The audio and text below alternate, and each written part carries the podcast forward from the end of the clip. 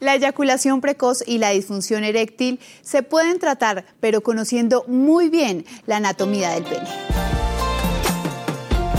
Generalmente los hombres pensamos que somos todos poderosos en el sexo, que somos lo mejor por la dotación que tenemos y que definitivamente todas las mujeres van a caer alrededor de nosotros precisamente por esa situación.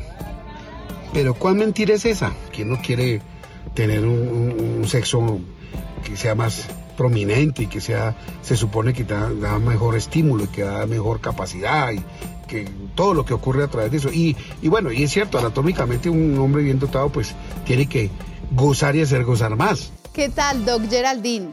Aquí don Carlos de 87 años diciendo que no, que todas vamos a caer rendidas por el tamaño del pene. ¿Ah?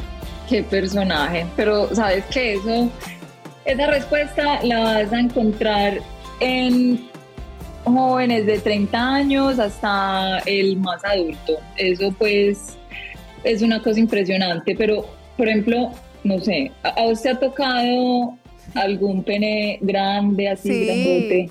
No, a mí me han tocado, a mí me han tocado ambos escenarios. El muy grande era un tipo muy lindo, alto, precioso y así mismo era su pene. Pero claro, era demasiado grande y no pude hacer mayor cosa porque no, primero pues eh, tuve que quedarme en la punta y disfrutar con la punta porque era demasiado engorroso. Incluso cuando íbamos a empezar, él me dijo, tranquila, yo sé cómo es, o sea, como al tipo le pasa constantemente porque es demasiado grande, se vuelve en un problema.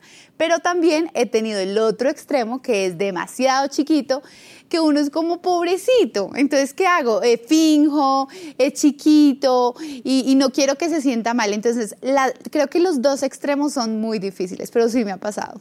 Pero y, con, el, con el chiquito, o sea, la experiencia te pareció maluca, pero porque no hacía nada más. No, porque, porque estábamos ahí y yo estaba lista, uno, claro, uno se prepara para ese momento cumbre en donde va a entrar, ahí sí como dice el señor Carlos el Poderoso, uno está preparado y finalmente no entra nada. Entonces era tan pequeño que yo bajé la mano a ver qué, qué es lo que hay ahí y no había nada. Y eso que estaba en su máxima erección, pero era muy pequeño y él tampoco, lo que tú dices, o sea, tampoco hizo mayor esfuerzo para que se diera, para que se dieran las cosas y yo pudiera tener un poco de placer. Entonces, la situación terminó terrible.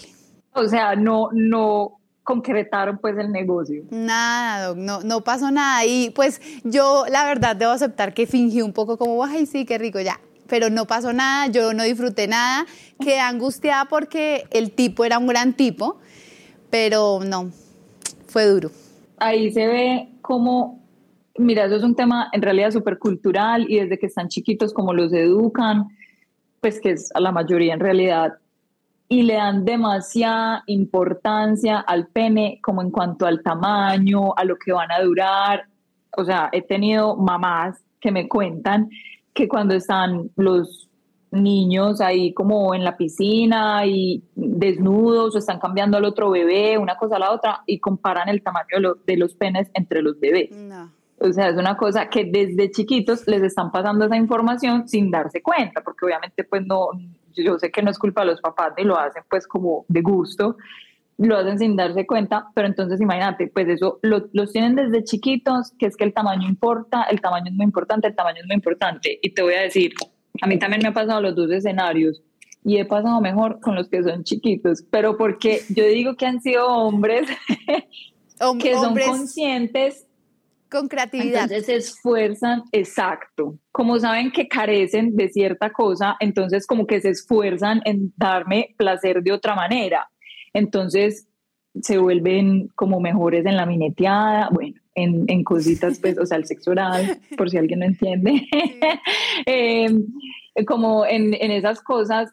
En cambio, el que, por lo general, el que lo tiene muy grande, dice, ah, no, yo estoy hecho, pues no tengo que hacer nada más, lo tengo que meter y ya. Y entonces como que son como los que menos se esfuerzan, entonces es como muy su autoestima ahí en el, en el tamaño del pene, cuando uno es como, como, o sea, no, si lo tenés muy grande, eso tampoco, o sea, qué dolor. si ellos supieran, si, si, ellos supieran el dolor, la tragedia que es para uno de mujer, incluso en, en aquella ocasión que conté ahorita, yo dije como, no, voy a llamar a mi mamá y decirle, mamá, fui feliz, lo dejo todo, no voy a sobrevivir a eso porque es que es terrible, es súper, súper incómodo.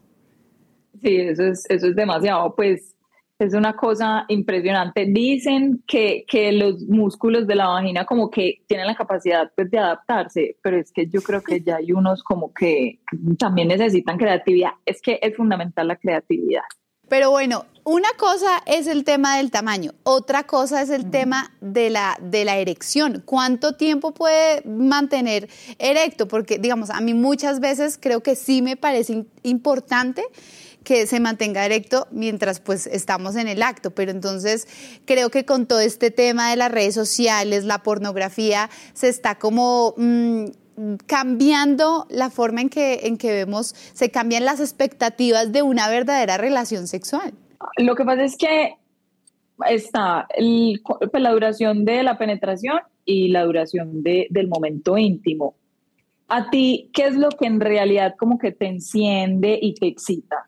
A mí las caricias, eh, los besos, lo que me digan, o sea, es que es una serie, es que es uno, uno es como una célula, ¿no? Es un complemento absoluto. No puede ser que me toque solo un dedo, no, no, no. Tiene que ser que yo sentir por todo lado que me están eh, tocando, apretando. Eso, eso es lo que a mí me, me calienta un montón.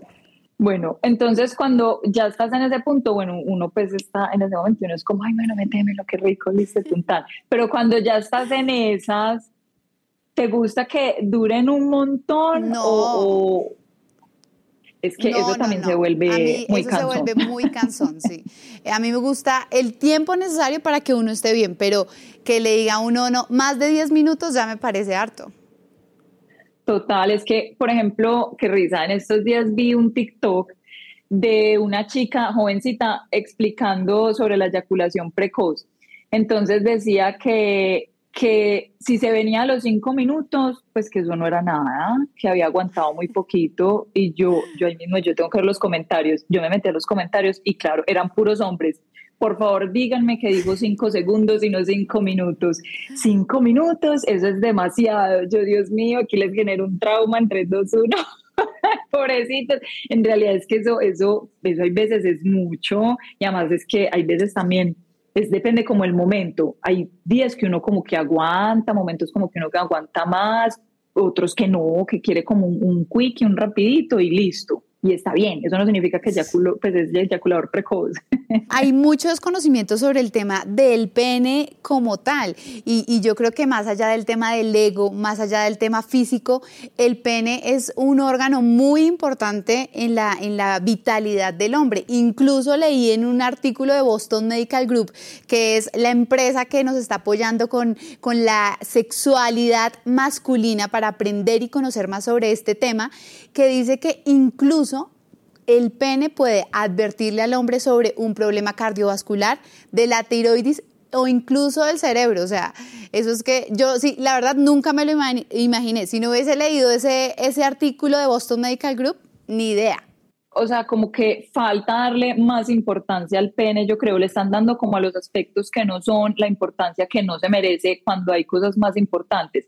Y esto hace que los lleven como a cometer ciertas cosas que pueden ser perjudicial para ellos.